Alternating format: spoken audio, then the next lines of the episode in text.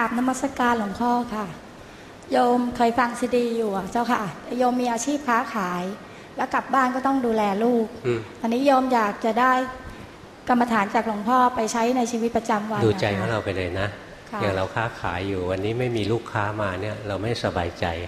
เจ้าวันี้ค่ะเห็นลูกค้ามาเราพอใจ เห็นลูกค้าคนนี้หน้าตากวนมากเลย ชักเกลียดมันแล้ว แต่ต้องแกล้งยิ้มไว้อะไรเงี้ยเราก็รู้ทันว่าเกลียดเขานะกลับมาบ้านลูกซน ลูกร้องเสียงดัง บ้านวุ่นวายใจเราไม่มีความสุข รู้ว่าไม่มีความสุข รู้ทุกอย่างไปจำไม่เรื่องหนึ่งนะ คนเราจะสุขจะทุกข์เนี่ย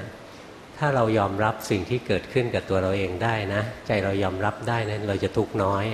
ถ้าใจเรายอมรับไม่ได้ใจจะทุกข์เยอะนะเช่นเรากลับมาบ้านแล้วบ้านเราวุ่นวายเลย เรารู้สึกเบื่อเบื่อใจเรายอมรับไม่ได้ ใจมันจะยิ่งมีความทุกข์มากขึ้น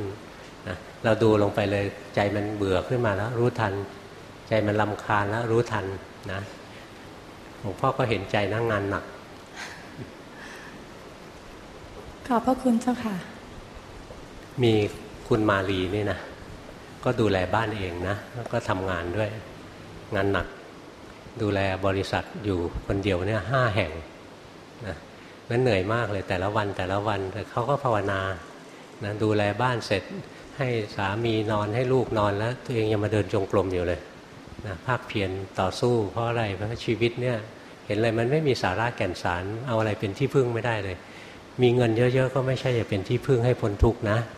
อย่าไปนึกว่าถ้าเรารวยๆแล้วเราจะไม่ทุกข์ไม่จริงหรอก คนรวยนี่ทุกข์เยอะเลย